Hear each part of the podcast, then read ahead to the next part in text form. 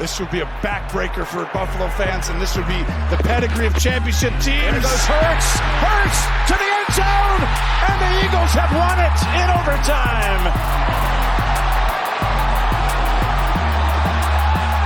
That's the championship DNA we were talking about all game. You could be behind on yards, on plays. They still win. Justin Herbert's going to get one more opportunity coming back the other way. Third and three. Oh, and lost it, but held on to by Flowers, who will take it to the 10 and the 5 and to the end zone for a touchdown. Zay Flowers, number two. And scores the penalty kick.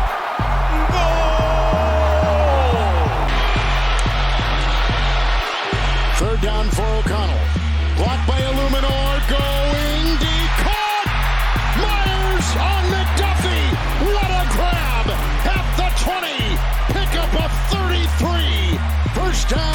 Las Vegas. Watson. Mahomes. Underneath. Rice on the move. Deep block by Marquez. Valdes Scantling.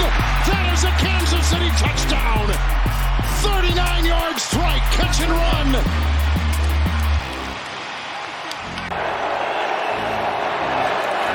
Falcons coming after Carr. Picked up. Picked up.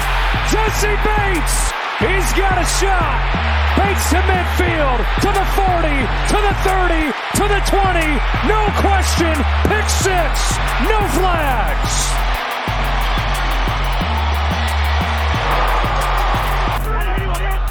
Here's a third and 15.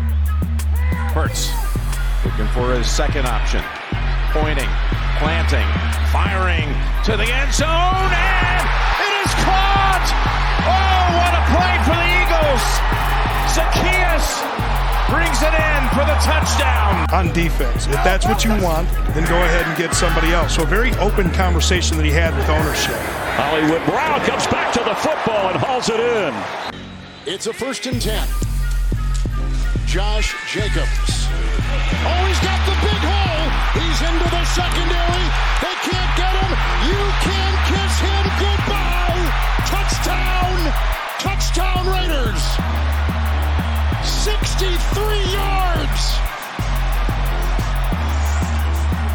You can lose this game is if you give a big one over the top. Rachaad White has a first down and a lot more. White breaking free. What a massive breakdown on the left side of the Colts defense. Got to get outside. There you go. Swift taken off. Hyde trying to find him and trips him up.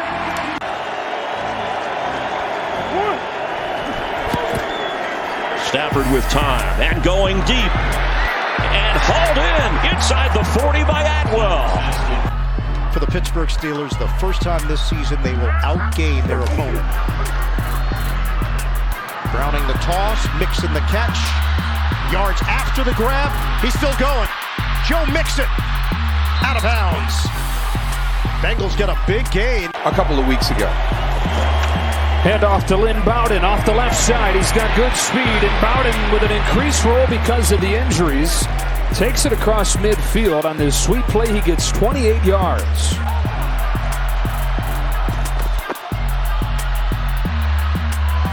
Going up top. Pickens over the shoulder grab for the first down. Hilton brings him down, but Pickens appears to be more than okay. Third down at 16. DeVito airing it out, looking for Hyatt. Jalin Hyatt along the sideline. Makes the catch.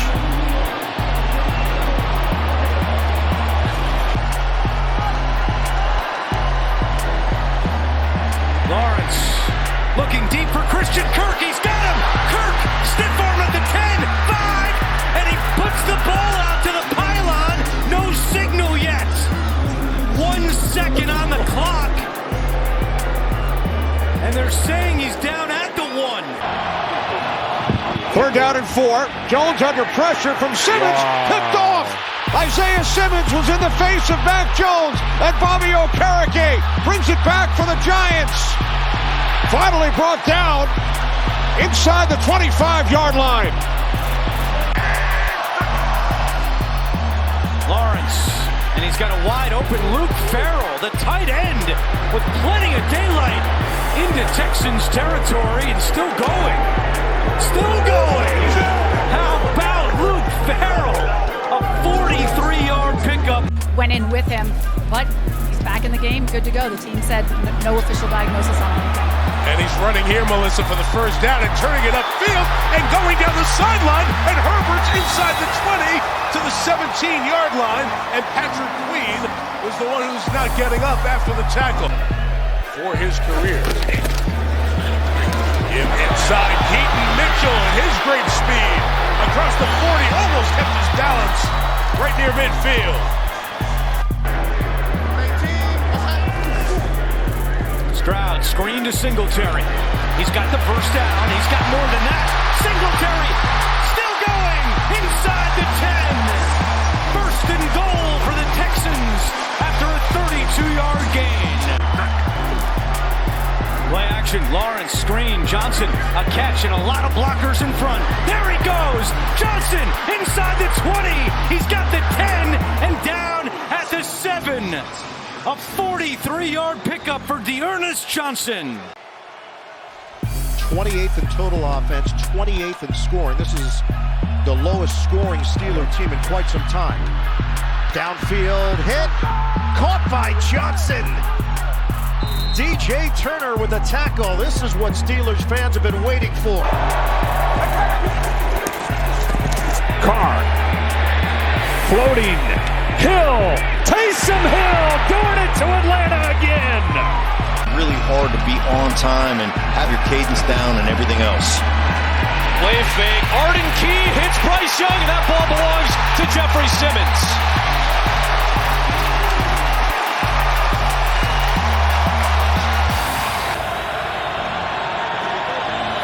Walker with pressure coming from the backside. Down he goes. The ball is out, and Denver has it. PJ Locke with the strip sack on fourth and long. First down awaits at the three. Herbert hit by Clowney. The ball is out. And Clowney's on it for the fourth Charger turnover of the night.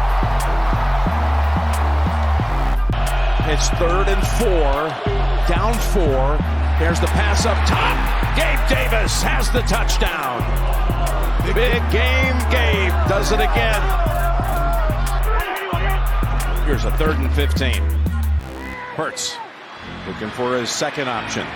Pointing, planting, firing to the end zone, and it is caught! Oh, what a play for the Eagles! Zacchaeus brings it in for the touchdown. Sets up a third and 11. They've been great on third and long today. Here they come blitzing, stepping up. Gonna try to run for it. Dodges one defender, and he's in for another touchdown. He sidestepped Blankenship and has rushed for his second score today. Ed Marquise Brown on the outside, lined up. End zone throw. Whoa! Greg Dortch. It's a Cardinal touchdown.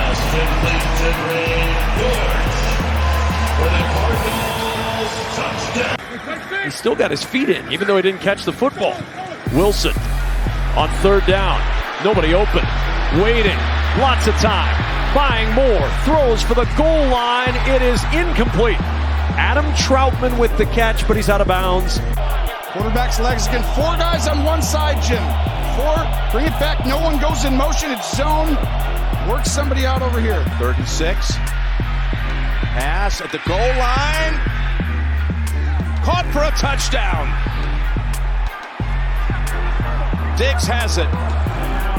After a 47-yard punt from the Ram 22, Kyren Williams adding to his rush total. And there he goes!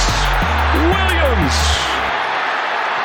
All the way down to the 22-yard line of Arizona, and Jalen Thompson saved a touchdown. Ram front office from their Super Bowl year, a reload season, but intercepted. Stafford threw it right into the arms of Jalen Thompson.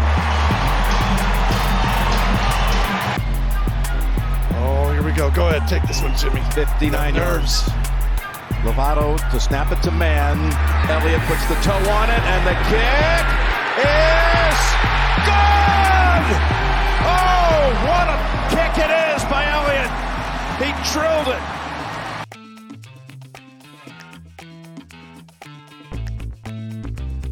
G'day, Aussie Gridiron fans. Welcome back to a, another episode of G'day Gridiron.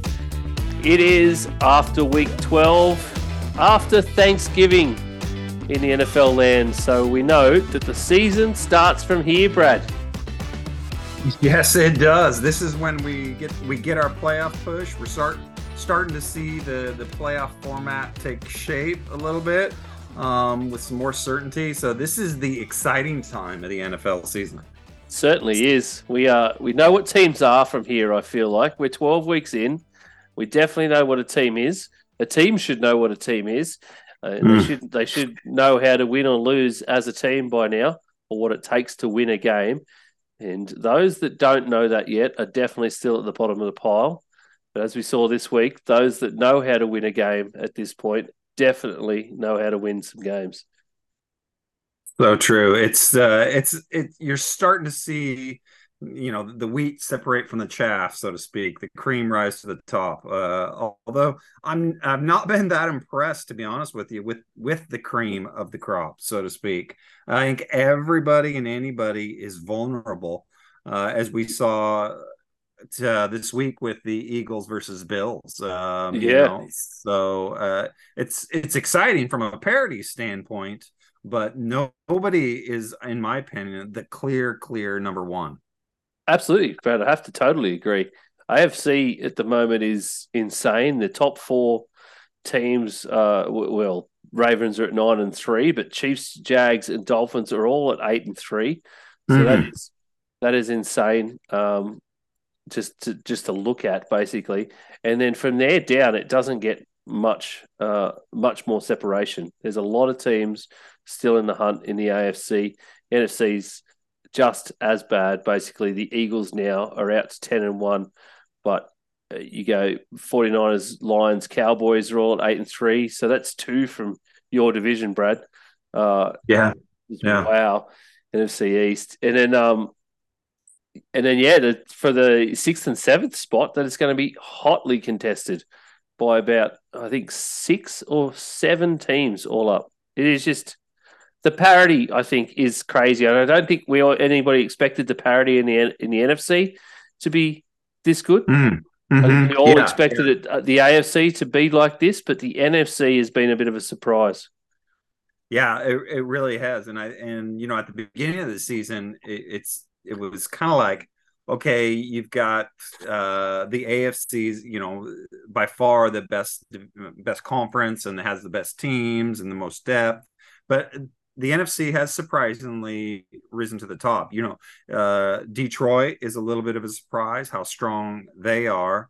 So, and San Francisco is, you know, even though they're two games back from Philly for that number one seed, they're actually favored to win this week's game. So, yeah. uh, they've got, uh, you know, it's a three point swing. I think was the last time I checked on the point spread. So, it, it and if San Francisco pulls it off, whoo, all all bets are off on you know and then if dallas beats them the following week so uh, it's exciting times it definitely is exciting times all right we've got uh, as you can hear it's only brad and myself this week manjot is is off uh, this week he had a, a, bit of a family emergency to deal with so we uh we wish the mellies all the best and we hope yeah. manjot's back with us very very soon so yeah.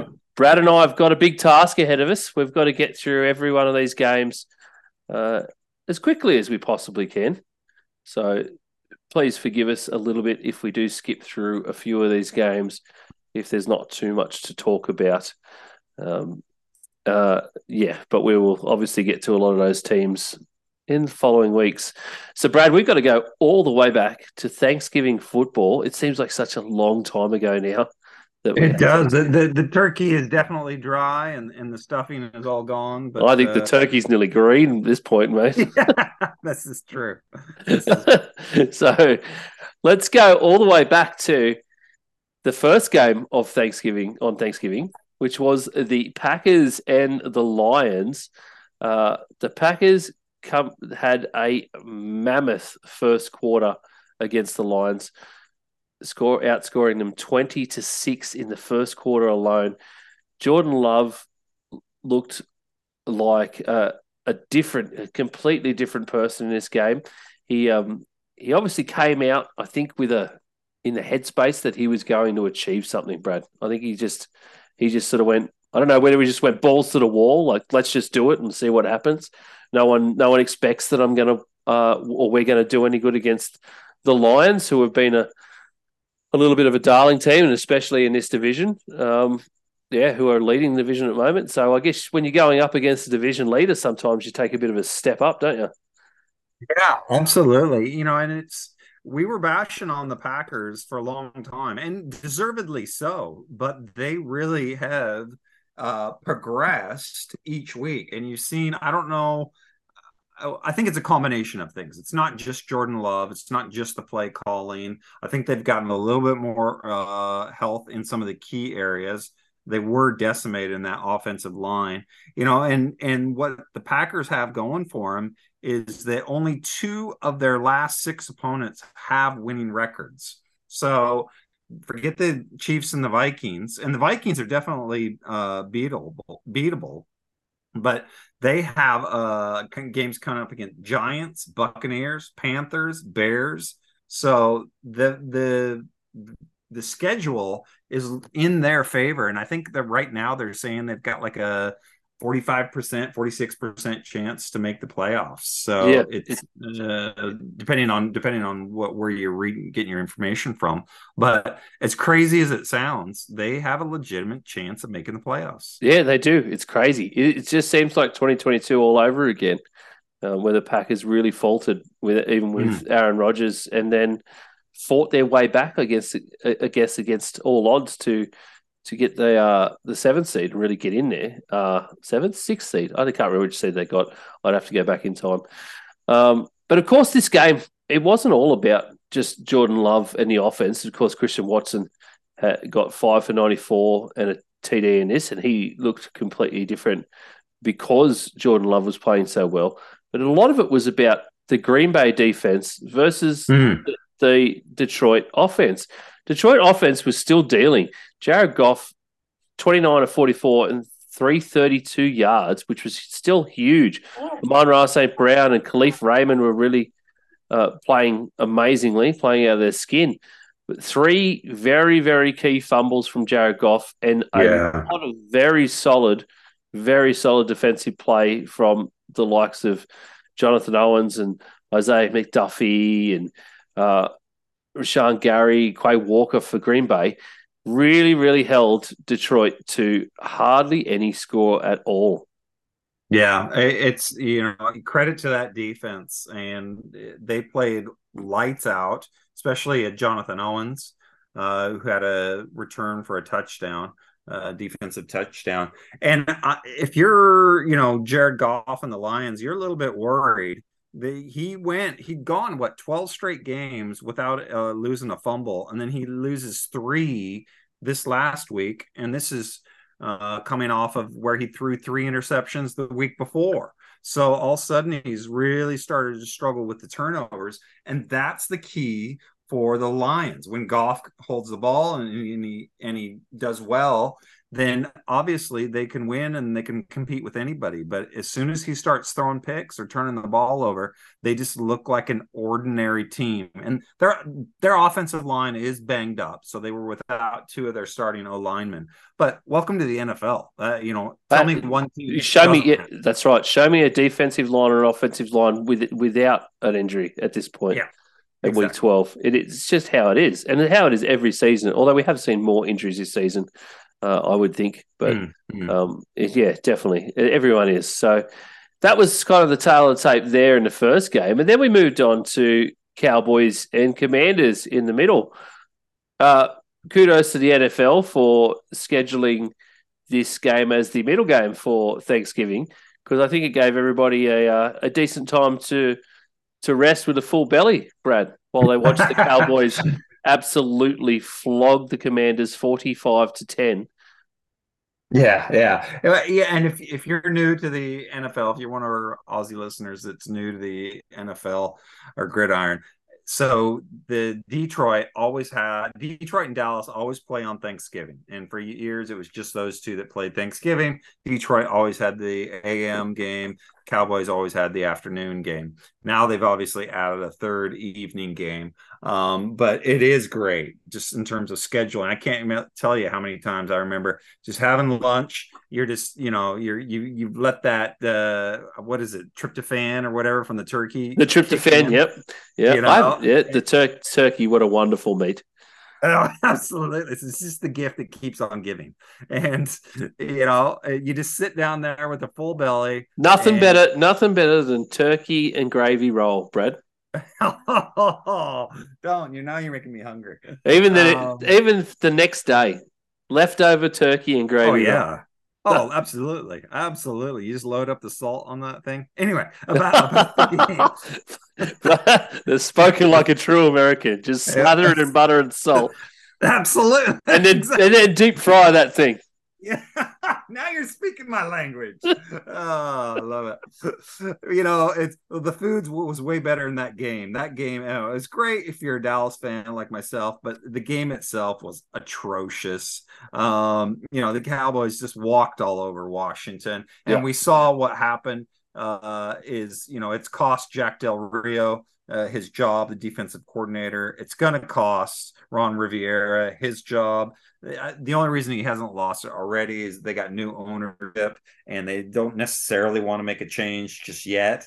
They want to try and make the season out. But it would not shock me if you see Ron Rivera quit before the end of the season. I Uh, um I, I thought I it was a bit harsh and far in firing Jack Del Rio at this point. Yeah, Um, it was a scapegoat. He was a scapegoat. scapegoat, and I don't think it was needed. Like you've, as a as an organization, you've sent away, basically sold off his entire defense, and then still expected him to play against these kind of teams, against these. That's right. teams.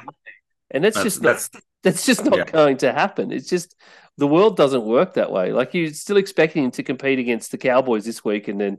I mean, they've got the Dolphins, the Rams, the 49ers all coming up. Like, what did you expect him to do?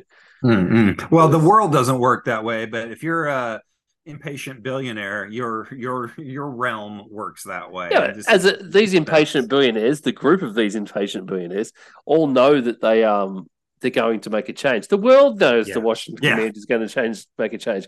We don't even know if they're going to be called the Washington Commanders next season. That's right. But, yep. Mhm. Um, we yeah, let alone who's going to be coaching them, but we know it's not going to be any of this this regime. So yeah, yeah. and you know, and I, before we leave this game, I just got to say, hats off to Dak Prescott.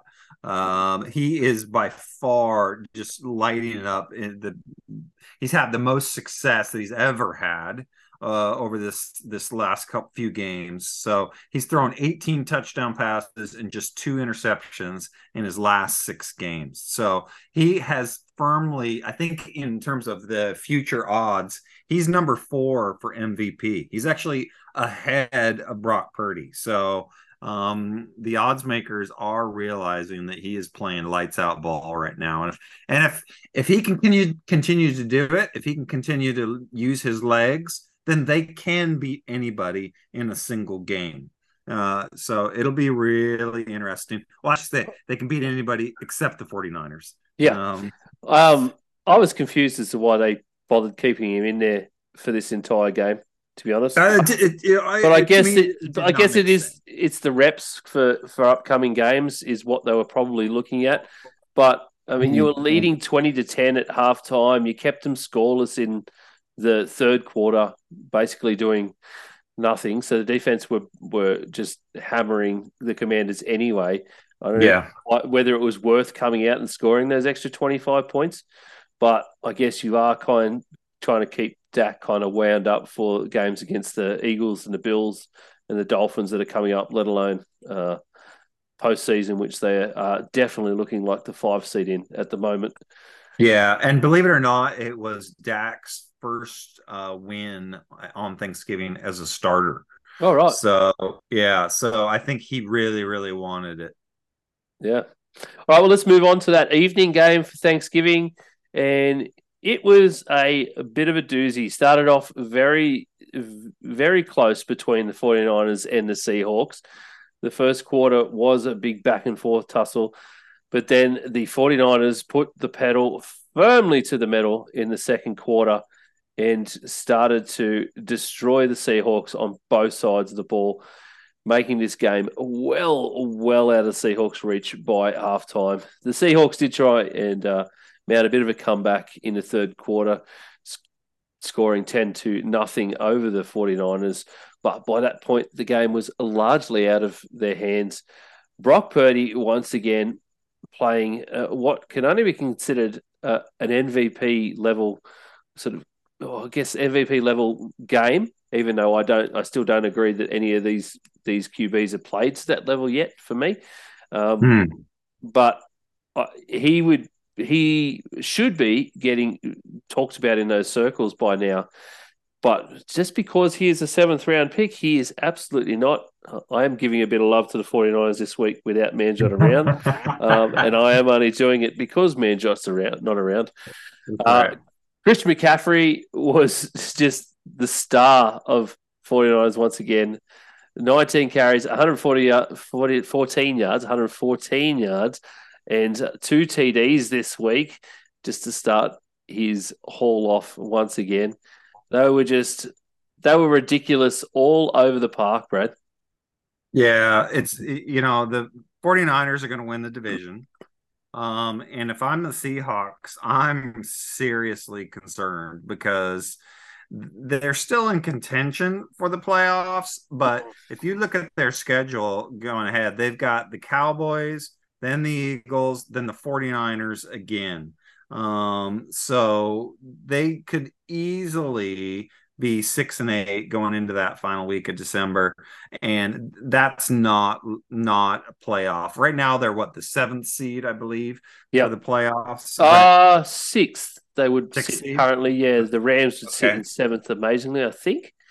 Okay, but I'll, I'll look that up while you're talking. But yeah, they they do not scare me one bit, and they're they've been banged up. Um, but you know that offense is looking pedestrian and Geno Smith, I'm going to use your favorite term, the regression to the mean. Yep. Um, you know, he he had the great season last year, uh, but he is going back to the Geno Smith of old, and it's it, he's just not protecting the ball. Uh, he threw another interception, and DK Metcalf is dropping the ball, but unless Geno can recapture the magic, there's no chance. No chance. Yeah. These guys are going to do anything, and they'll be lucky to make the playoffs. Yeah, totally, totally agree. Uh, they're sixth, actually. Uh, the Vikings Six, are okay. The Vikings are still seventh in the NFC. Um, all right, we move on to a Friday game. So for the first time yes. ever, the NFL had a Black Friday game, which was against the, the sorry, which was between the Dolphins and the Jets. I, I'm willing to bet when they scheduled this game early in the season that Amazon thought this was going to be uh, a great game for the very first Black Friday game. They they because of course Amazon have the rights to this one. Um, and Amazon also pretty much have the rights to Black Friday at this point in time. Yeah. Um, uh, but it's where Bezos makes his money. So but it, it did end up as a very one-sided affair. The Dolphins outscoring the Jets 34 to 13. They scored through all four quarters and really demolished the Jets everywhere. The Jets, of course, started and finished with Tim Boyle at QB. Zach Wilson still was inactive, which I think is a, for me, was a, a bit of a not. I, I agree with not starting him, but making him mm. inactive seemed very, very strange. He was on the sideline the entire time. Tim Boyle looked woeful for the about the first half of this game. He didn't look much mm. better in the second half either. But up until the half time, I was thinking, well, at this point, you should just be throwing Zach Wilson in because he can do just as well. Um, yeah. yeah. Well, the the only reason I think maybe they I'm thinking is just like psychologically, Zach Wilson's just not up to it. Hmm. Um, mm. You know, and what are they? What are they going to do? Because they've got one starting O lineman and then just a bunch of cast offs, really. Um, so that O line, right, a, a, bunch of cast offs really just it explains their entire offense. Yeah, yeah, yeah. Well said. Uh, you know, and and so what what are they going to do though going forward? Uh, because I doubt. Uh, I don't know. They're, they're rudderless. They're rudderless. Yeah. You yeah. you look at the, even the press conferences afterwards, and Robert Saleh doesn't know what's going on with this team. He has mm. no he has no idea. He's he is out of his depth, and I don't know. I don't think I don't think the head coach knows what's going on. I don't think the GM knows what's going on. I don't I don't know who's leading this team at the moment. They're just um they're complete. They're just floating in some weird limbo, Brad. Yeah, and considering they had such high hopes going into this season, to now you're you're at a spot where who do we go with? Tim Boyle, Trevor Siemian, Zach Wilson. I mean, you you you basically suck if those are your options. Yeah, Aaron Rodgers coming back by Christmas. Like, who's leading this team? Is it Aaron Rodgers? Yeah. Is this the problem? And I've said this last yeah. week. It, mm. I hmm. think the team was built around Aaron Rodgers with one thing. So you don't have Aaron Rodgers from the first from five minutes into the first game of the season. By week twelve, you should have figured out how to win with Zach Wilson. You should have just yeah. you know what your yeah. team is, you know who you have. Yes, you've got injuries, but we all do. Every team does. But you should have mm-hmm. figured out how to win with Zach Wilson. Is it yeah. I mean, I take my team, the Vikings, for instance, lost Kirk Cousins, and yes, he they lost him a lot further in. They got they got Josh Dobbs and figured out well, the first week was probably a bit of a fluke, but by the second week, they figured out how to win with Josh Dobbs. Didn't win this week, but the, the games have been getting progressively worse, but they're still playing a game and they're still trying mm-hmm. to win a game. The Jets mm-hmm. don't feel like they're trying to win a game. Yeah, I think that defense, you know, they, the defense for a while gave it all they could. And, yeah, and but you look game. at this game, the, it, the defense looked like they may have just given up. And that's yeah, always, exactly. that's unfortunately what's going to happen with teams like this. That yep. when you have a really really good defense and the offense completely balls everything they touch up, where they just have like the opposite of the Midas Midas touch. I think there's a term for that, isn't it? Um, anyway, I'm, I'm sure, sure there's a term for the opposite of the Midas touch, but they basically everything they touch turns to absolute shit. So mm. at some point, and we've seen it before, where defenses just give up, they throw up their hands and go, "What do we do? We can't do anything. We work our asses off to get the ball back to you, and then you just lose it again. Like it's, and sometimes the hard part, I guess, for those defenses is they're not just losing it in in four and outs, which might at least give you a bit of a breather.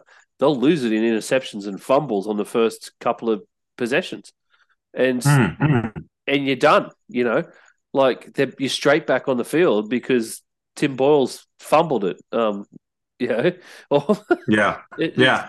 Yeah, and uh, and and on the other side of, uh, of the field with Miami, he, Tua Tagovailoa, he, he did not look that great. I mean, he had three turnovers and he'd already turned the ball over as well. Yeah, they scored 34 points, uh, I think it was, but yeah, uh, it it was still there's there's reason for concern there. The, the, you know it's not major alarm bells, but there's reason for concern. Yeah, so I think so. I'm, Dolphins, uh, you know, uh, you want to right that ship if you're going to be a serious playoff contender. Yeah, absolutely. Because because their scoring at the moment is coming on the ground. Uh, mm. Raheem Mostert this game, for instance, with 20 carries, 94 yards, two TDs, uh, and then there was a defensive touchdown as well. There's a lot of there's a lot of yards because you look at it, two or three for 243 yards, and the majority was to Jaylen Waddle and Tyreek Hill uh, 114 and 102 yards respectively. But they're all massive chunk plays. There are only eight and nine targets respectively, and they're at least 30, 30 yards uh, a catch. They're like 40. They're both of them were averaging 14 and 11. So okay.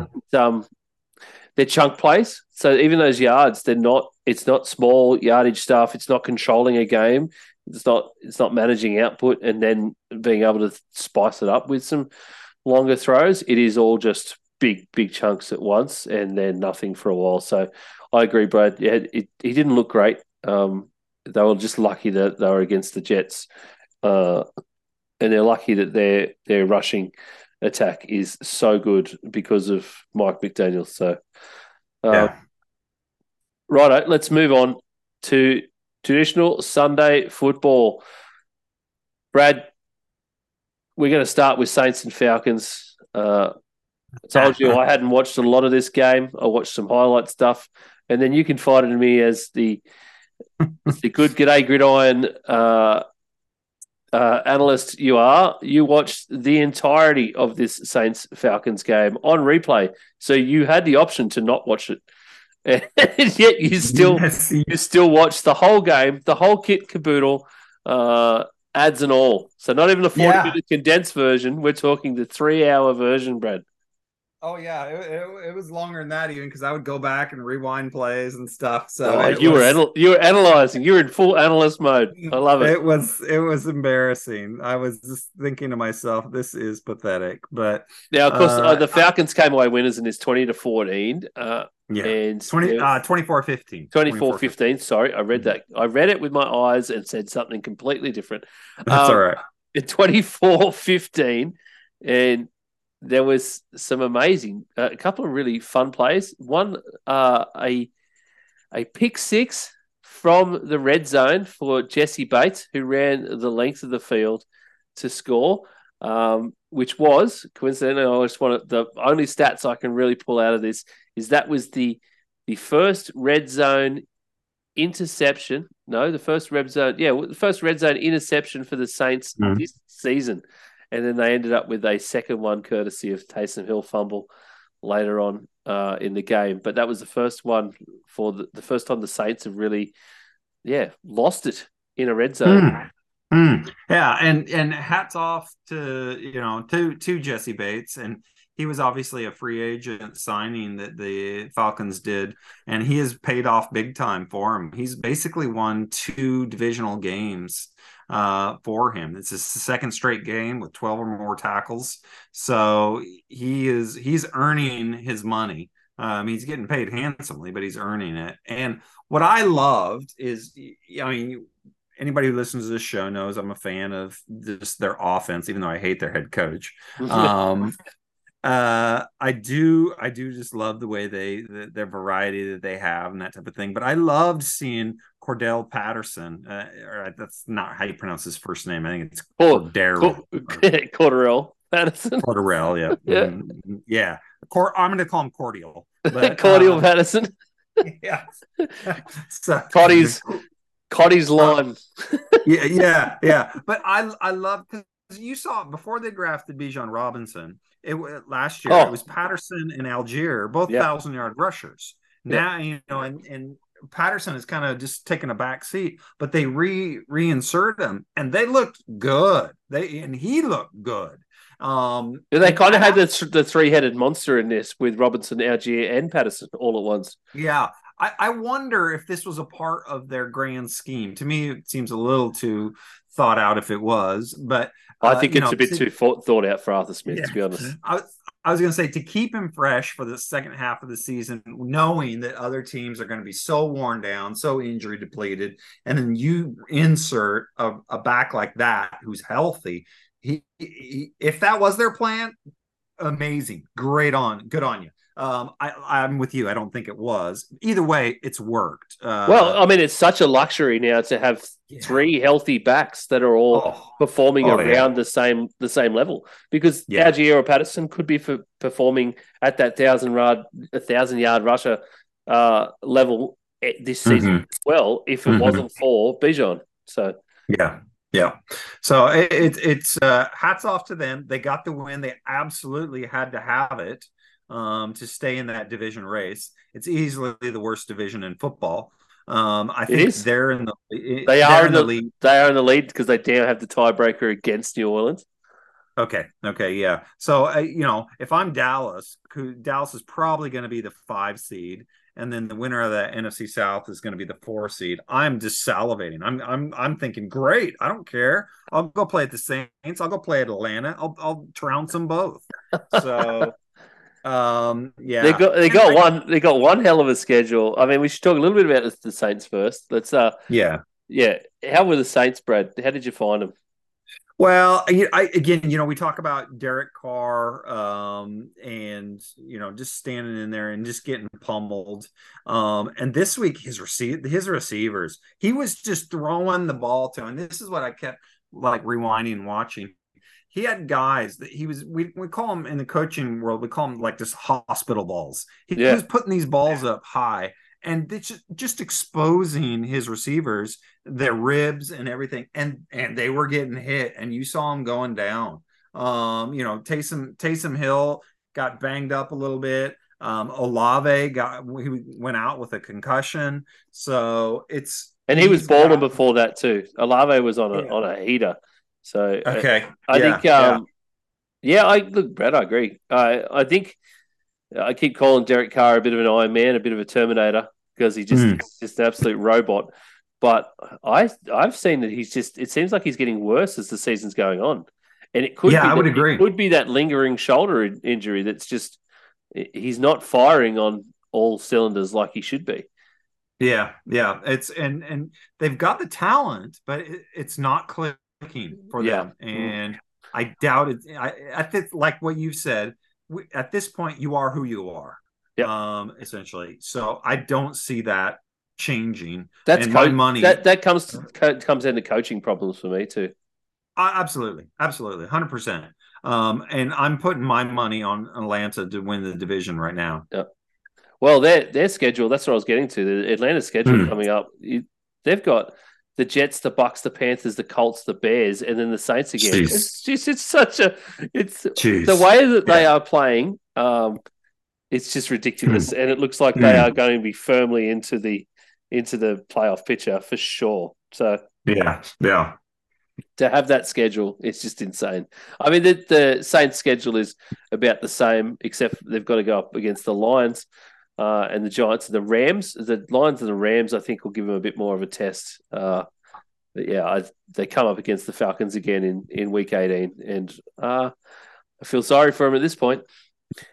Yeah, yeah, no kidding. Yeah. All right, let's move on to an AFC North matchup between the Pittsburgh Steelers and the Jake Browning led Cincinnati Bengals. Um, the Bengals look to have completely given up. And we talk about teams that don't know who they are. You can tell from this game, and you could 100% tell from every part of this game, that the Cincinnati Bengals are built around one man and one man yeah. only, and that is Joe yeah. Burrow.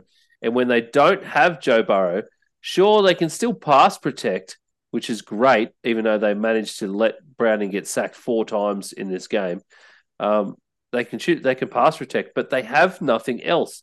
They have no rush defense at all, or no like rush offense, I should say. Yeah, yeah. They are woeful when it comes to to the their O line comes to that um, against the rushing game. So they are just leaving Joe Mixon out on an island to basically try and make up a play or do whatever he can um, with very very little help. At this point, like you, your star QB goes down, Brad where do you go first? If you don't have a decent a decent QB two, you go to your run game, don't you? You lean yeah. heavily on, on handing the ball off and just hammer it down the middle and hammer it down and, and hope to get something going. Uh, and you look at the opposite side of this game, that's what the Steelers have been doing. That's what yep. they've been doing all season. Kenny Pickett hasn't been playing great, and admittedly, he played way better in this game. It seems that the uh, a co- an offensive coaching change was all that was really needed at the Steelers. Um, so he played way better. Uh, but Najee Harris uh, has been hammering the rock all all season, and that's how they've been playing offense and trying to string little bits together. Uh, there was a huge one. Obviously, Kenny Pickett was a big beneficiary of the coach offensive, offensive coaching change this week. Mm. The other massive beneficiary can you believe it? Pat Freiermuth. Yes. The, the rookie tight end, Pat Pat yeah. Freiermuth. Pat, no, second year player, I think he is. Sorry. I shouldn't call him a rookie if he's not. But anyway, the young TE, Pat Freiermuth, nine receptions for 120 yards. So nine of 11 targets. He got 120 yards in this game. Whoa, what a game by Pat Freiermuth. He just had he just had some massive receptions. I love seeing t- tight ends just come out of a shell.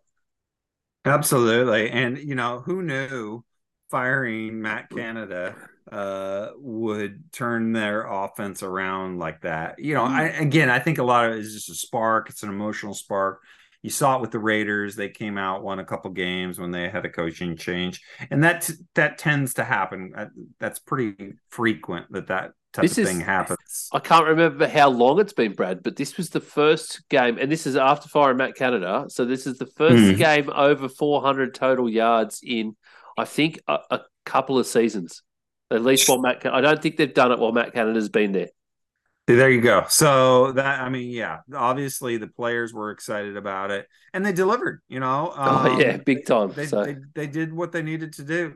Hats off to Kenny Pickett. Um, you know, he he didn't he didn't look great, but they got the win, and they definitely you got over 400 yards. That's an improvement over anything that you were doing earlier, and I couldn't agree with you more on the Bengals ass- assessment. Joe Mixon, eight carries, 16 yards. I'm sorry. When you average two yards a carry, you are not winning anything. Nope. And the only, the only thing that kept him in the game was Ja'Marr Chase. Um, so yeah, it's uh, unfortunately, I think the put a fork in them. The Bengals are done. Yeah, I totally, totally agree. Well, they definitely are done, but they, again, you should have planned for something other than Joe Burrow passing a ball. So, uh, Yeah. even with Joe Burrow there, you should be planning for that. Uh, let's move on to uh, an NFC South versus AFC South game. So we're going non-divisional for this one. Panthers versus the Titans. The one and ten Panthers. Well, now the one and ten. The one and nine Panthers met the three and seven Tennessee Titans, who like a hotly anticipated contest, Brad, between Bryce Young and Will Levis. I don't think anyone has ever said those words. yeah, right. And, and after the way that game looked, I don't think anybody will ever say those words again. No. Um, although Tennessee, uh, don't bet on them when they're playing at home. All their wins are at home. Oh, That's, uh, yep.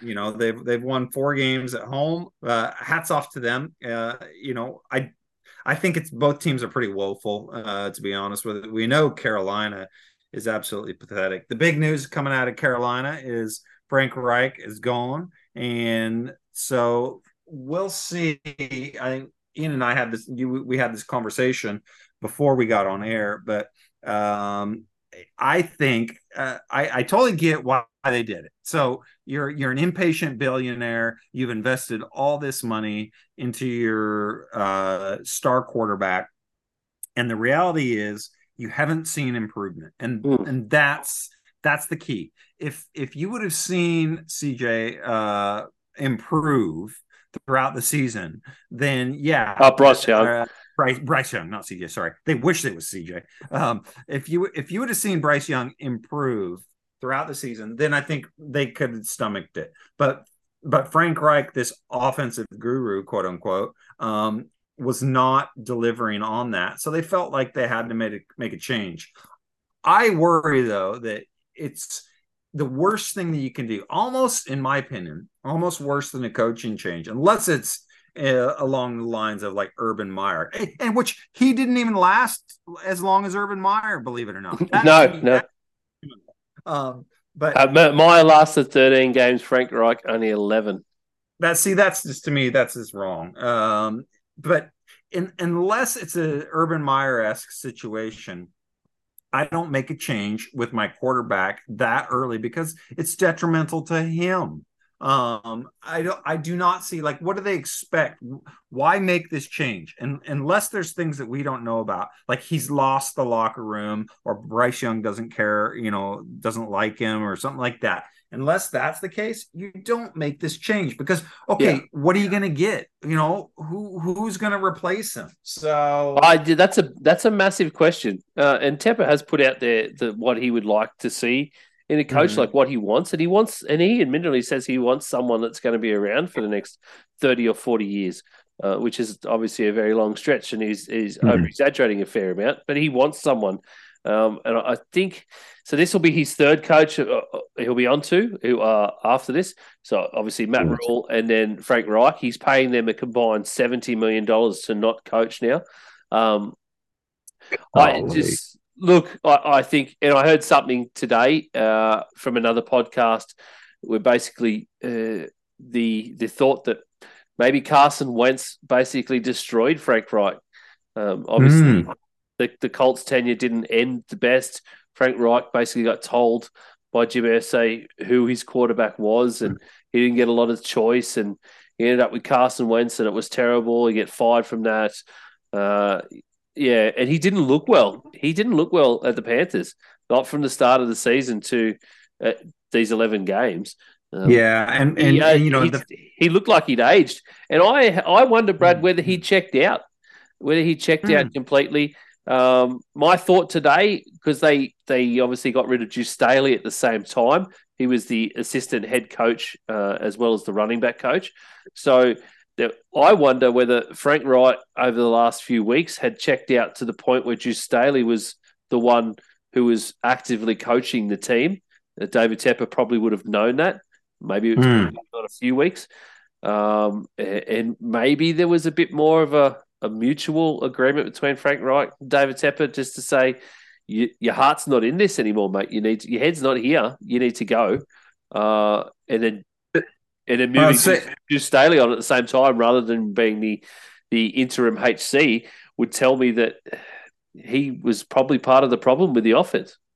Yeah, yeah, and you know to just to give more context to it, uh, you know, they lost both their starting guards in this game. So mm. now, eh, you know, I don't know what the status is uh, on them going forward, but it could get that line could get even worse for Young. So I, I just, I worry um, long term about the effect that this could have on Bryce Young. And you hate saying that 11 games into or 12 games into the guy's season, but it, I think this is just a really, really poor knee jerk reaction, unless it's like what you're saying, yeah. where they've you know the, the heart's not in it. They've lost uh, their their mojo so to speak.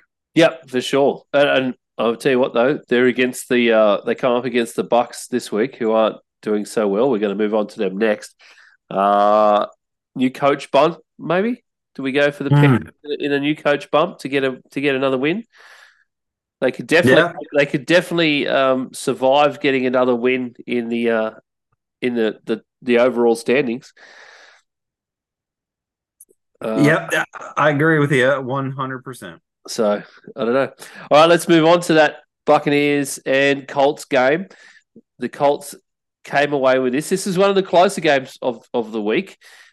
Brad, I didn't know which way to look in this game, and and, and really, I am going to go back and rewatch again uh, purely for the fact that it is Baker Mayfield versus Gardner Minshew, two QBs that I I often in the early days got confused with one another.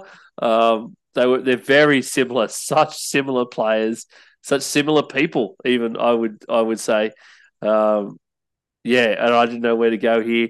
The Colts eventually came out of this twenty-seven to twenty winners over the Bucs, who have lost the last couple of games, and mm. it hasn't been great, despite some pretty shining lights in their offense. Rachaad White in this came away with a hundred yard game, uh, which is great. He seems to have really hit another gear and come out of his shell. Um, but I still worry a lot about the Buccaneers offense because Mike Evans and Chris Good, Good uh, Chris Godwin, sorry, should be doing far more than they are doing in these games right now. Um, Brad, I just don't know what is going on with this offense that looks so a bit more promising at the start of the season after the first few games. They, they did, and and to me, over the course of a of a season, not just in the NFL or but basically with every team, team uh, the opponents are so good at at at dissecting film, dissecting tendencies, that you have to have two or three adjustments throughout the season. Yeah, um, yeah, sure. The Buccaneers just aren't doing that. It's there to me, in my opinion. I mean, again, I'm not an NFL coach, but in my opinion, they're running very just the same similar concepts, and they're putting too much on Baker Mayfield to be a creator, and you can't do that. And Mike Evans and like you said, Godwin, I feel like they've been kind of inconsistent. So I think uh, it's to blame Baker is the easy out. I think it's a much bigger situation than that. Um, so I, I, yeah, I don't see Tampa Bay um, doing anything. And on the other side of the field with the Colts, they, you know, they've won, won three straight now. Yeah. And so they've won three straight. And the best thing that they've got for them going for them is that they statistically have the easiest schedule in the NFL for the rest of the season. So if you, you know, they could pull off some wins. I don't have their schedule up in front of me right now, but I do know that they statistically have the easiest schedule. They could pull off some wins and they could they could realistically make the postseason. Yeah, there were forty four percent uh, chance to to make the postseason at this point to make the the playoffs. Um, okay. Yeah, which is which is wild. They do have to come up against the the Titans, the Bengals, the Steelers, the Falcons, which could be the Steelers and Falcons could be a bit more of a test for them. Uh, Raiders and then Texans. So it's not an easy schedule for the Colts. I wouldn't say it's easy. So I know that statistically it's easy, but I I don't know. Some of those teams are are very um, up and down, and on the day that they can really do a lot of damage. Um, Jonathan Taylor ended up breaking a thumb in this game, and he is going to be out for the next couple of weeks, uh, which is a bit of a shame because he got a mm. couple of TDs and a whole bunch of yards in this game, and he looked to really be getting back to hitting his strides as they wanted to. How about Michael Pittman Jr. standing up, 107 yards from 10 receptions, uh, 13 targets in this game. Um, yeah, he was re- he really stood up and, and, helped out a lot for Minshew in this game. Um, he hasn't really had a heap of yards, but yeah, geez, it's a it's a strange one with the Colts these days. Yeah, it, it, it really is. Um, I, I, you always wonder you can't play the what if game, but you just wonder what it'd be like with Richardson. Um, if, yeah, if have as much success as, as what they're having, or if they'd be even better uh, it'll be it'll be exciting to see when he gets gets healthy and comes in next year. Sure, will be.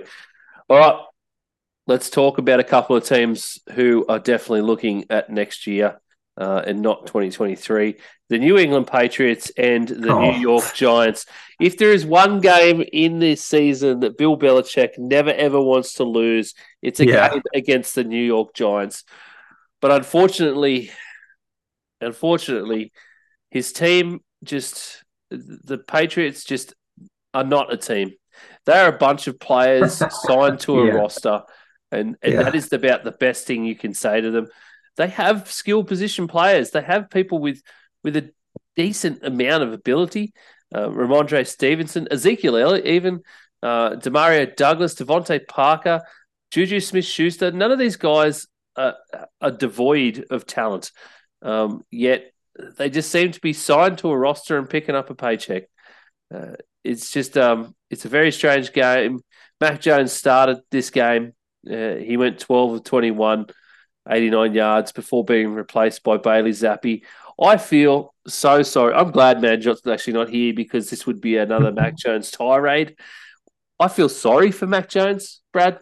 Um, I think the kid has actual talent. I'm not saying he's an elite level quarterback, but I yeah. think he has actual talent. But you look at him on that field, and he is he is lost. He's not. He's just a shell. He has no confidence at all. Uh, and we talk about um, when I said about Frank Reich, maybe Carson Wentz destroyed him. I think the New, the New England Patriots have completely destroyed Mac Jones, uh, and any chance he had of of being a QB. I'm surprised he wants to be a QB still at this point. Oh, I, I don't think he wants to be a QB there. The dude, the dude's been pulled four times this season already. Yeah. So you, you, that just that messes with the player's psyche. I don't care how mentally tough they are. Nobody wants to get pulled four times because then you it changes how you play. If you start thinking, oh, overthinking and like if i if i make a mistake here i'm going to get pulled you can't have that mentality yeah. and i guarantee you when you've been pulled four times that is the mentality it's just human nature you can't escape it so um i i really as much as i love uh, Belichick, or I shouldn't say love, as much as I appreciate what the coach that Bill Belichick is, I think the way he's handled this is atrocious. Um, and, totally agree. Yep. And and if I am the owner here, uh, I'm I'm saying goodbye to Bill after this season. I think that's already been signed off. To be honest, I think mm. this will be a mutually agreed um, release end of the season. I think that's just yeah. where it is. I think they're just playing out the season now so they get the best possible draft pick. So whoever Kraft brings in, which will probably be a much younger coach with a much younger philosophy, he'll have a very good draft pick to a draft position to be able to draft from and and pick uh, some better players that that he wants to mold a team around. And I think yeah. that's, where, that's where it'll go. It'll be a similar situation to um, Bill and the Patriots and um, a young Tom Brady, basically. That whole, you know, where yeah. they were before Tom Brady. Uh, that's mm-hmm. That's essentially where they're going to be restarting from. So the Giants, on the other hand, Tommy DeVito did a pretty fine effort once again for the Giants. Um, I think he's, I think he got another win. He did get another win, and I think arguably he's playing better than Daniel Jones has been. Um, yeah, he's, he's, managing a game and playing the system uh, and doing what he needs to do to to make things work. And he combined with Jalin Hyatt for 109 yards in this game. Not many of the other receivers stood up to do any, much of anything. Uh, and the rushing game, surprisingly, Saquon Barkley is just he's just an enigma for the New York hmm. Giants. Mm. Um, mm. Yeah, it's it's it's really interesting. I you know you wonder if you're the Giants, do you stick with DeVito, the rookie, or do you go back to Tyrod Taylor, who's coming off of the injury now, um, and they're saying he's going to be healthy? And uh, Tyrod Taylor is going to give is going to be a, probably a better quarterback, but uh, is, is that what you want? Do you want to keep winning games? I mean, you know, realistically, if you're the front office, I want a better draft pick because I know I'm I can't do anything. Yeah. Um, I would personally uh, play DeVito and then see if there's any market for them. And if not, okay, just keep them as as your backup. But I wouldn't be putting Tyrod Taylor in there and trying to win games. Just... Well, I don't. Not they're not going to win games anyway. Um, to be honest, yeah, okay. uh, maybe against the Saints, they might have yeah. a bit of a bit of a chance. But they got Packers, Saints, Eagles, and Rams all coming up. So, okay. Uh, yeah, their their season is pretty much done from this point onwards anyway. So I would be just be playing Tommy DeVito to be honest. So mm-hmm. all right, we got to move on, Brad. Uh, let's go to the big AFC South matchup from this week: Jacksonville Jaguars versus mm. Houston Texans. I say the Jags names different every time. Jaguars, Jaguars, Jaguars. Um, I, I, don't know why my brain just picks one way to say it at that point that I say it. Um, Jags versus Texans, hotly, hotly anticipated matchup between Trevor Lawrence and the rookie phenom CJ Stroud, who is lighting up the league. Texans are basically everybody's second team this year, um, for sure. Much like the mm. Lions were last season, I think. And yeah. this was such such a hard fought game. Um, very back and forth despite the scoreline. But the, the Jags got an early lead and, and managed to just hold on to that early lead despite CJ Stroud and uh, the Texans trying some big heroics to get it back at the end of the game once again. Yeah, you know, it was a it was a great great game and when you saw that kick when the it looked good it, it was definitely right down the pipe and mm. it and you hear it hit the crossbar. Yeah. That's off NFL for having those sound those mics right there. Um, it makes such a dong when it hits that thing, and you just you felt for them. You felt for Texas. I mean, I was personally I was kind of rooting for Jacksonville to win the game anyway because I'm a big Trevor Lawrence fan. But uh, I it would have been storybook to see Stroud, you know, lead him back there. But the the thing with the Jaguars is they they lost that game because of Tavierre Thomas, the cornerback that dude just got kept getting picked on and picked on and picked on. He gave up six catches, 97 yards, a touchdown. And I don't there was a sequence there when the Jags got a couple penalties around the goal line that allowed them to get first downs, reset the the downs, and they ended up scoring. Yeah. So so there was a there was a sequence there of three PI calls on the on on the Yeah. one drive that kept Yeah. the Jags drive alive. But Brad, there was there was some uh, the officiating in this game was Oh, woeful yeah. for both sides though. A few of those PI calls were not PI; they were not. I agree. I I, Um, I but 100%. o- on the other side, the Jags had had it equally as bad, um, Mhm. where there was just woeful, woeful calls.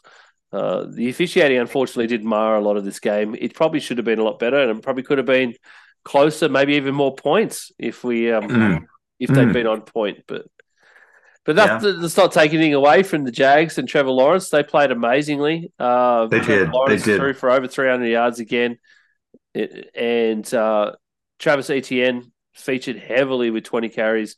Once again, it's like every week with 20 carries with that guy. Um, it's just, Yeah.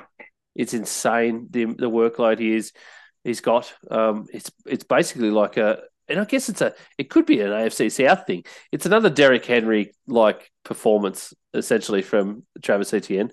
Not as many yards, but just the the number of carries he gets every single week and the amount of work he does for this team. And if you if you, if you stood Derrick Henry next to Travis Etienne, you would go, okay, one's a pro football player and the other one is like a high school running back. It's One's one's a pro football player, the other one is a giant. That's what it's. yeah.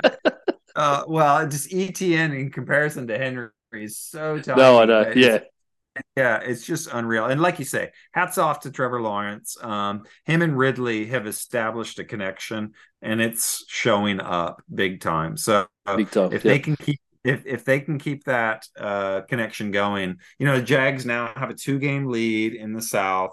So odds are at this point they're they're in a good spot um, to win that division.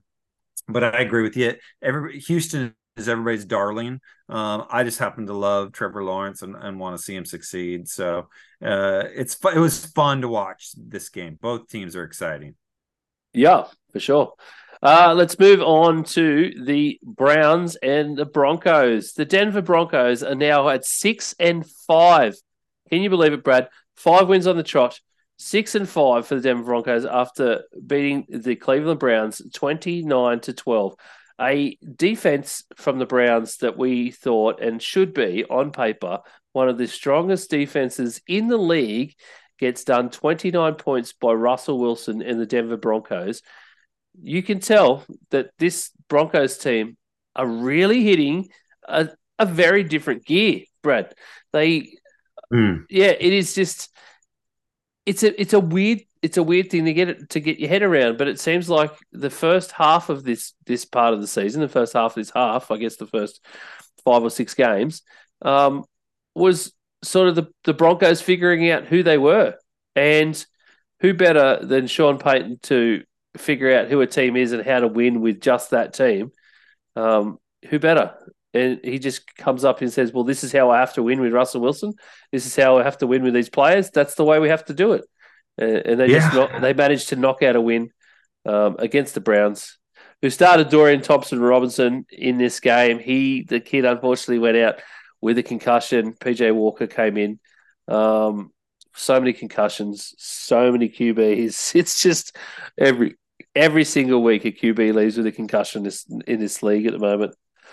It's crazy, and if you're if you're a old Ravens fan, you know they're most likely going to trot out a name you're happy with. Uh, Joe Flacco, he won you a Super Bowl or won won Super Bowl as your quarterback. Yeah. um, they signed him to the practice squad last week, and uh, you, you got to think because they're they they know they're in the playoffs uh, hunt, and if, if I'm them, Joe Flacco is a proven winner. And if he's even, you know, 60, 70% of hi- what he was, I would take Flacco over PJ Walker. I would too. PJ Walker is not an NFL quarterback by any Yeah. stretch of the imagination. Um, Yeah. He- yeah. He's an emergency stopgap, but Basically, at this point, I'd be elevating Flacco um, and, and keeping the two of them in for this game. And once DTR is healthy, I'd have Flacco behind DTR because forget Yeah. forget trotting out PJ Walker again as your back as your QB two in a game. Um, Yeah. yeah, he got taken for four sacks after DTR went out, um, and at that point, up until that point, DTR was uh, evading everything. He was getting the ball out in, in great rhythm, in Mhm. great time, Mhm. um, Mhm. and the Browns looked like they were going to do something, but Yeah, but but they but they didn't, and, and, like you say, you know, hats off to the Broncos. Um, they are just what you said. They're doing everything they need to to get the win, and this next week's game is going to be exciting as you know. I think this uh, Broncos versus Texans. That's going to be a huge, huge. Uh, whoever wins that game is, I think, you know, well, the Broncos have to have it. Um, they Broncos you know, have to win it. Yeah, they definitely have to win it. The, the Broncos have to have to have to uh, win this match. If they if they lose, they're I think statistically they're saying I'm looking here. They're saying they got a 13 percent chance of winning it, and if they win, they've got a 50 percent chance. The Texans, if they win, they have a 68 percent chance of making the playoffs. If they lose, they have a 34% chance. Yeah. So it's it's a you know statistically it's a more important game for the Broncos, but I just think uh, it's going to be a fun game to watch. It, So- uh, you know, it'll be really really exciting. So we'll see what happens. Yeah, absolutely. Uh, all right, let's move on to the Rams versus the Cardinals. The Rams just absolutely wiped the floor with the Arizona Cardinals, who are now at two and ten. Um, definitely phoning it in, even with Kyler Murray on the field. 37-14, the Rams took this one out. Uh, Matthew Stafford combined with Tutu Atwell and Kyren Williams for uh, some massive yardage and two TDs to Kyren Williams. Um, Kyren Williams, of course, also got 143 yards on the ground to go with his 61 and two TDs uh, receiving. So he was an absolute star in this game, uh, in this demolishment of the Arizona Cardinals, uh, who, Brad, I mean, what more can you really say? Cardinals are definitely going for the number one pick. Uh, they're definitely racing the Panthers to that. Mm-hmm. Yeah, uh, and um, if I'm the Arizona again ownership, I've said this a couple weeks now. Uh, I don't play Kyler Murray personally. You, you've shown what he can do. Just stick your backup in, lose your games, try and get that number one pick, and then and then go on from there. I don't know And- if, the, if the defense keeps playing this bad, you may as well just play Kyler Murray because you're not going to win the game anyway. No, it doesn't matter what okay, Kyler yeah. does. Yeah, the, the the downside would be the potential risk for injury. yes, that is that is the potential risk, of obviously. Yeah, but uh, you know the Rams, uh, they've just keep hanging around and hanging around and hanging around, overachieving. So at least compared to the expectations coming into this season, so hats off to them. Hats off to McVay, and they could potentially make a playoff run here. So uh, you know everybody knows they're not going to do anything once they get in the playoffs, but they could. They're only one game out of that final NFC playoff spot. So anything's possible. Yeah, if, absolutely anything's possible. So the Rams just hang around like, like they do every single year, Brad. Uh, Chiefs and Raiders. The Chiefs moved to eight and three, as we talked about at the top of the show, after a thirty-one to seventeen win over the Las Vegas Raiders. The Raiders had been doing so well. Um, Aidan O'Connell still did. Aidan O'Connell threw 23 or 33, 248 uh, in this game. He's coming along pretty well. I think you were seeing from him what we pretty much what we saw in the preseason. The only difference is he's coming up against um, NFL caliber teams now, uh, not your, your backups and your rookies like he was Hmm. in the preseason. Um, great to see Josh Jacobs back with 110 yards and a TD. He's really coming into form. Uh, well, back to the form that we saw in 2022 from him. That was great to see. But I think the biggest thing here is the Kansas City Chiefs just they just don't have the receivers that they need. Rashee Yeah. Rice looks like he's finally coming along. He got 107 yards and a TD in this game, but it just was. It's just not enough for what the the Kansas City Chiefs need. And I don't know how they continue to go forward through the playoffs with the the offense that they've got without you know the way it's playing and just just Patrick Mahomes not having receivers. Brad, we're just not Yeah. that.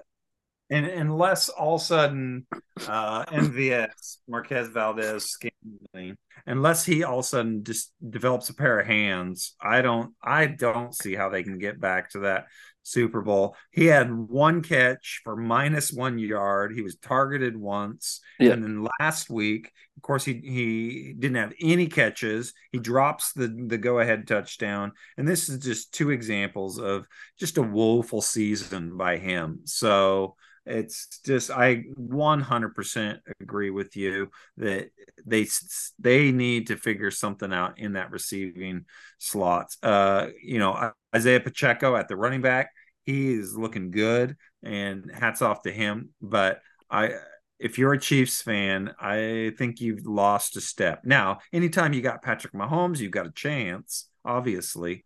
But in terms of the comparison to the Chiefs of old, uh, it's I don't think it's there. Yeah, we got on them weeks ago uh, at the, the trade deadline. They didn't. They, they should have gone out and tried to get receivers. You look Yeah. at receivers that, that the Raiders here have in Jakobi Meyers and Davante Adams, Hunter Renfrow, even Yes. any of these guys uh, on the Chiefs, and they would be pulling big numbers, and the Chiefs, we'd be talking about the Chiefs in a very, very different light. Um, one thing before we move on from the Raiders, look, I'm not the mass, I'm not the biggest Maxx Crosby fan, but Mm. credit where credit is due. Maxx Crosby was questionable before this game to even play.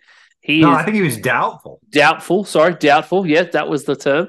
So he was doubtful to play. He is the first player in 64 players this season to be listed as doubtful before a game to actually play the game uh, the, the same off. week. Uh, he uh, there was pictures online of him. He went to a hospital prior to this game because his knee was his left knee was so blown up, like a massive amount of fluid, and he had to go to hospital, presuming to get drained, um, and still took the field.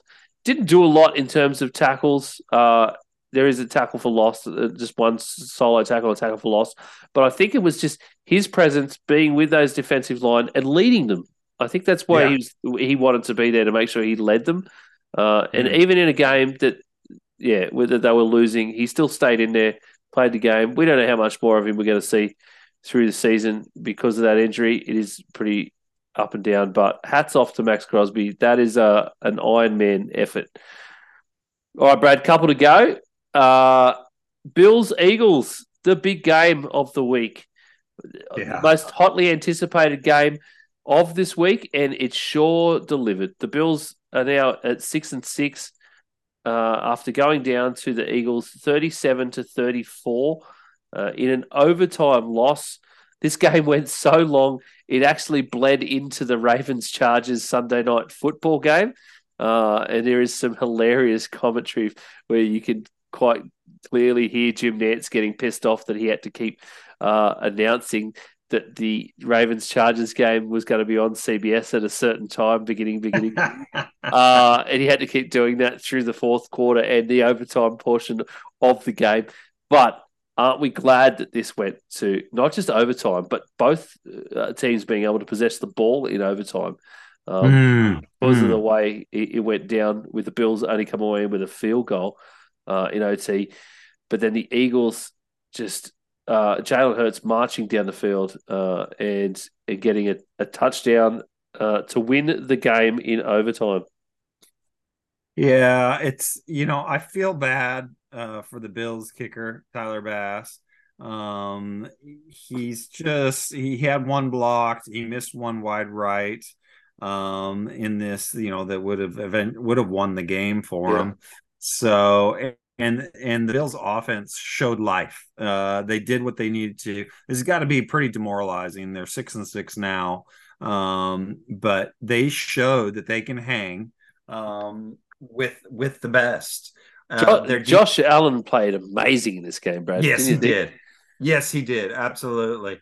Um, and it it it was the Josh Allen Allen of old, but he was making good decisions, and Yeah. that was the that was the thing.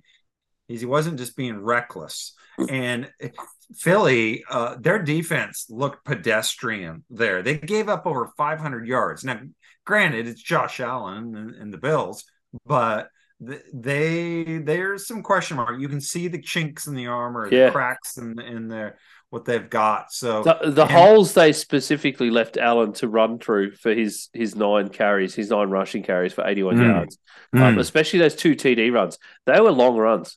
Yeah. They were they weren't short TD runs either. He was running from outside 10 yards. Uh, and, Yeah. and yeah, And and you're seeing uh the Eagles, you know, Jalen Hurts is still having issues with turnovers. He turned the ball over twice this game. So, uh, you know, y- y- I, I think the Eagles are the best team in the NFL. I've got them in my power rankings as number one, but uh, they showed that you, they can definitely be beaten. And it wouldn't surprise me this week if you see San Francisco uh, pull off the win. yeah, that's going to be a that's probably the most the next anticipated game. We go we roll on from here, don't we? And it's just Eagles 49ers is going to be huge this week. Oh, Um, it's massive. It's going to be massive. Massive. I, can't wait for it. And you know the the script writers have done such a good job. It's it's going to be Yeah. fun. I tell you what, the script writers did a, did a great job with Jake Elliott's one kick in this game, didn't they?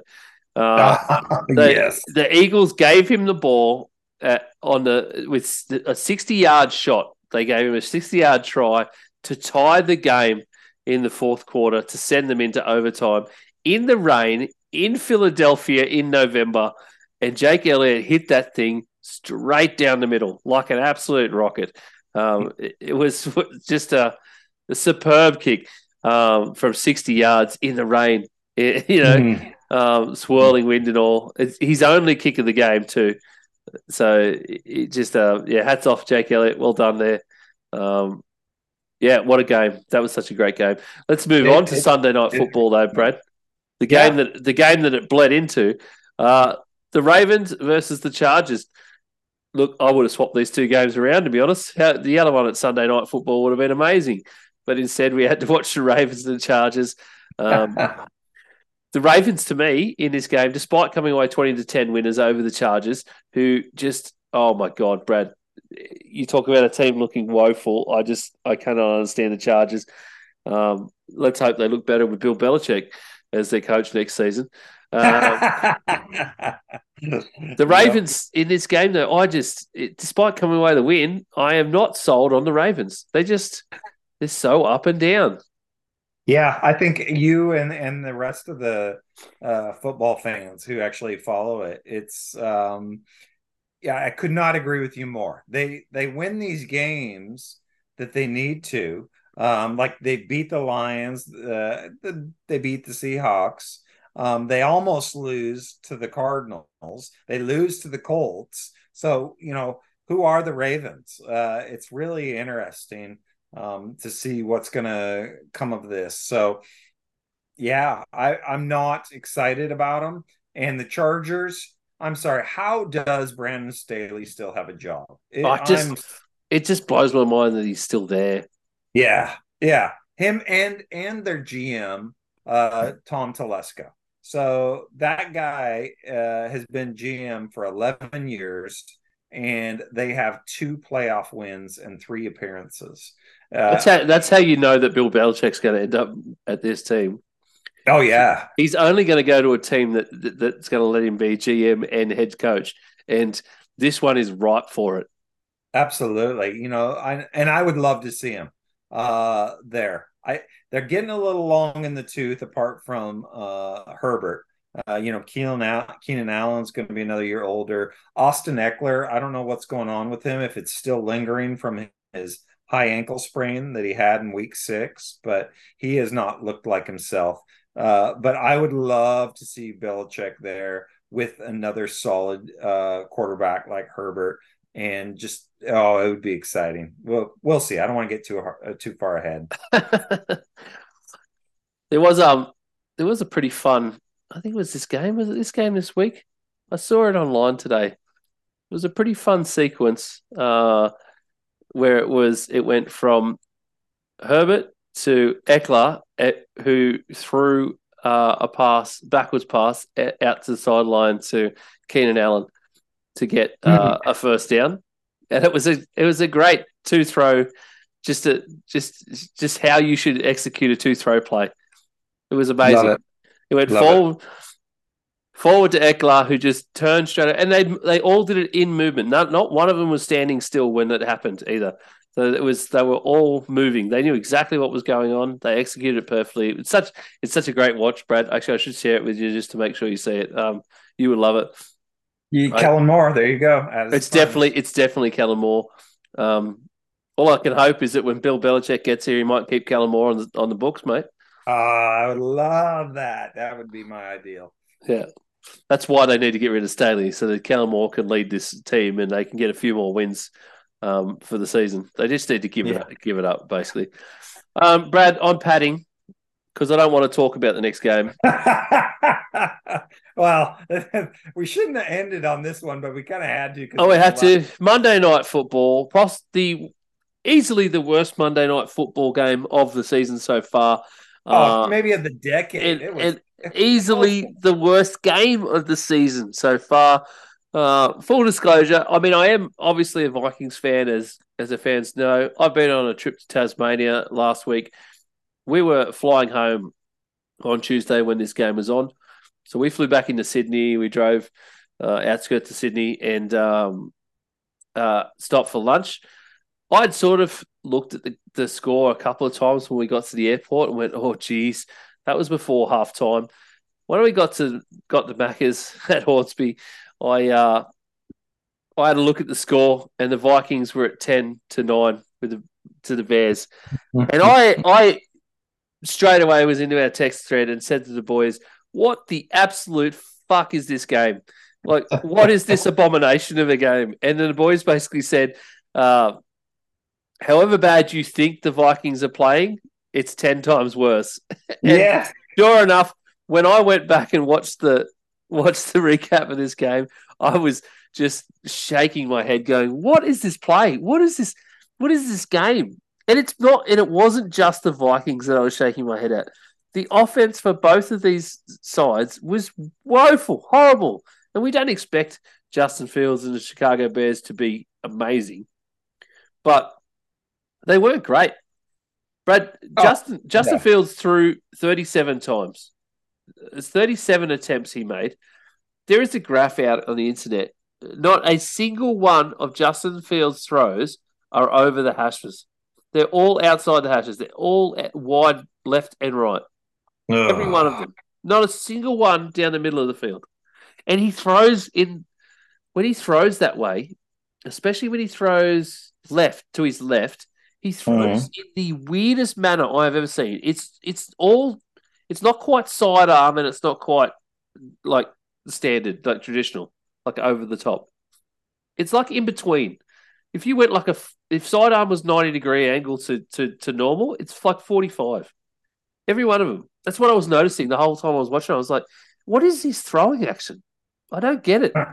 Yeah, and and the crazy. So you said what? Thirty seven passes. Thirty seven. Uh, 37. So 21 of those 37 were behind the line of scrimmage. Yeah. It was it was a high school offense. This is what you do when you have a high school team that can't really throw over the middle of the field, which that's hard to do at the high school level uh, efficiently sometimes. So it was it was embarrassing to watch. Like I really felt bad for Justin Fields. I don't know what they were thinking with that offense, but it looked absolutely the worst offense I have ever watched from an NFL game. And they won the game. So so that's you know that's saying at least DJ Moore uh, he didn't look a whole lot better, but their offense, their concepts, and everything they were trying to do was ten times better, in my opinion. Yep. Uh, at least and Kevin O'Connell. Unfortunately, if you're uh, Josh Dobbs, I think I said DJ Moore. If you're Josh Dobbs, um, you know he didn't get the biggest vote of confidence uh, he, when O'Connell says uh, that we're gonna we're gonna take a look at his play and see if we want to stick with him. I don't know Well, he why actually they. he, he actually said he, he actually says that he's going to take a look at the plays that they have installed for him. That's what I don't Oh, get. okay. Is that everyone says that he's going to make a change, and then they have the quote and from him, and he says that they're going to look at the plays that they have for Josh Dobbs, or the amount of plays, or I think it's the style. Okay. Um, Okay. It's uh, I'll try and bring it up, Brad. Okay, yeah, because I just it, I would it it worries me a little bit. Um, just like what are they going to do? They're going to go to Nick Mullens, um, or Jaren Hall. I, I don't think. Yeah, well, both of which are um uh healthy now. Nick Okay. Mullens is, is healthy now, so yeah, yeah. I just I I think Dobbs is is your best bet. I, I don't think he's that great of a quarterback, but I think he's at least serviceable. yeah, sure. I I agree. Um, I do agree that I think he, he is at least serviceable. It is, there was some some speculation that um, Kevin O'Connell had tried taking his uh, taking the run game out of out of Josh Dobbs' game, like encouraging Oh. him not to run. Um, Okay. I would find that extraordinary because uh, it's No a massive, man. it's a Yeah. massive part of, jo- of the appeal of Josh Dobbs. Absolutely. Um, yeah, you gotta you gotta let him. It, the the reality is you're not developing Dobbs, I don't think, to be your long term quarterback. So you you get every ounce you can out of that guy. If it means running, run. You know, it's so you you do whatever you need to do to win games with him. You can't protect him, especially at this time of the season when you're playing for a playoff spot. I totally agree. And and look, he get uh, there was four interceptions to to his stat line from this game. Uh, two of which, when you watch the game, it shouldn't be attributed to Dobbs at all. He threw an absolute dart, and admittedly, it was it was strong. It was a bloody rocket to Hmm. Brandon, uh, to sorry, to uh, Jordan Addison um, early in the the first quarter, maybe might have been second quarter, but definitely in the first half. It went straight into the breadbasket. Like it was a catchable ball. Um, and should be cut, caught by any wide receiver, but Addison had basically just hit him into hit him in the chest, uh, and he dropped that. Uh, the other one, which was early, that was in the first quarter, was one that was it was a bit high for the receiver. I can't remember who it was. It might have been Brandon Powell, who was supposed to be the receiver, but it was a ridiculous, uh, ridiculously good interception by Kyler Gordon, who who took flight basically and just it jumped up uh, and, and and took that interception. Uh, he essentially just took it straight out of hands. Like he did, yeah, it was above their all their heads, so it probably would have sailed over the um, uh, over the line to go out of play rather than anything. But yeah, Kyler Gordon just took off like he was like he was Superman basically. So Uh, and you know, so that, so that we don't end on a, on a negative note, as bad as the offenses were, how good is Danielle Hunter playing? I Oh. mean, that dude is sick of the way he's playing. He is. Uh, he's got to be the uh in the lead for defensive MVP. He's not though. That's the s- stupidest thing, and I keep saying that in in a lot of circles. He's not. He's just he's getting overlooked by um, a lot of the other guys, um, by Maxx Crosby and Myles Garrett, um, and maybe Micah. I can't remember, but definitely. I, I can see I can see Garrett being there, but I still at this point, if I have to choose now, I give it to Hunter. But Garrett's also hurt now too. So that's Yeah, the, right. Yep, That's yep. that's the other thing. Yeah, Um, right. Yeah. So, Uh, well, so- but I, I would, be- I agree, Brad. He should be, um, he should be uh, in that conversation, definitely. Um, Mm, mm. Yeah. So well, it, it, you know, if, if we can leave on one thing, I would tell our listeners: uh, make sure you watch that game this next week between the Broncos and the Texans. That's going to be a, a great game. It's going to decide a lot of things, and I think there's some there's some decent matches coming up this next week. yeah, yeah. Erase the memory of that Vikings Bears game completely and watch some decent football. Yes. Um, yeah. Go back even and watch some of the football from this week because that is great. But yes, definitely Eagles 49ers. What a game that is going to be. Uh, it's, I hope so. Mm. I, I genuinely hope that it's not one sided. It will it will hurt my soul if it ends up one sided one way or the other. Um, Yeah, I agree. As, as I think it will do for a lot of people. It needs to be good.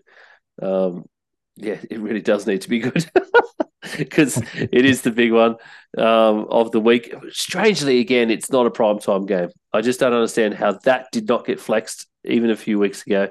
Um, I know Sunday night football is Chiefs and Green Bay, but come on, come on, NFL. That should be Sunday yeah. night football at least, at very, very least.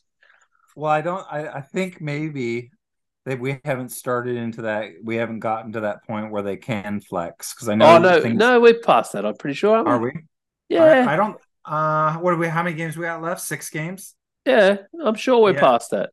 I think I thought it was only the last four weeks, but I could be anytime. Anytime between weeks twelve and seventeen, they can flex Monday night. Uh, Thursday nights. Uh, yeah, I think they're all around that between thirteen and okay. seventeen. Yeah. Okay. So uh, yeah, that boggles me that they haven't flexed that. Then. Yeah. So this is one of the first weeks that they they could have actually moved a game. Um, mm, mm. 100%. And it just, it's strange that it that that 49ers Eagles is not Sunday night football because it's going to be massive. Yeah. Um, yeah. Monday night football, not so much. It's Bengals and Jacksonville. So Bengals without Joe Burrow, it's just going to be a uh, a snooze fest. Um, yeah. As is Thursday night, Brad, where your Cowboys are taking on Seattle. At oh home. yeah, I mean yeah, they're at, they're, they're in Texas. They're in Texas. That's going to be a fifty burger, easy. I hope so, but I don't know about that. But yeah, I I think uh, the Cowboys should win that convincingly. Yeah, should should do. All right. Uh, make sure to check out our socials at G'day Gridiron on Instagram and Facebook. Um, we will be back uh, later on next week after week 13, lucky week 13, with a recap. Uh, maybe some other shows. We might have some other content coming later next next week. Maybe I've got some ideas. Haven't floated with the boys yet, but we'll see how we're going. Definitely need Manjock back for that sort of stuff. So hopefully he's back on deck with us all. Um, otherwise, check out the Aussie NFL Fantasy Boys too. Um, I know they're going to be doing some a bit a few modified things this week with our man John as well. So uh, that should be some fun stuff going back to old school Maddie and Taylor talk. So, other than that, Brad, we'll uh we'll see you next week. Yeah. Yeah, absolutely, and uh, we look forward to getting Manjob back, and uh, looking forward to some great games. Yep, absolutely. All right, see ya. See ya.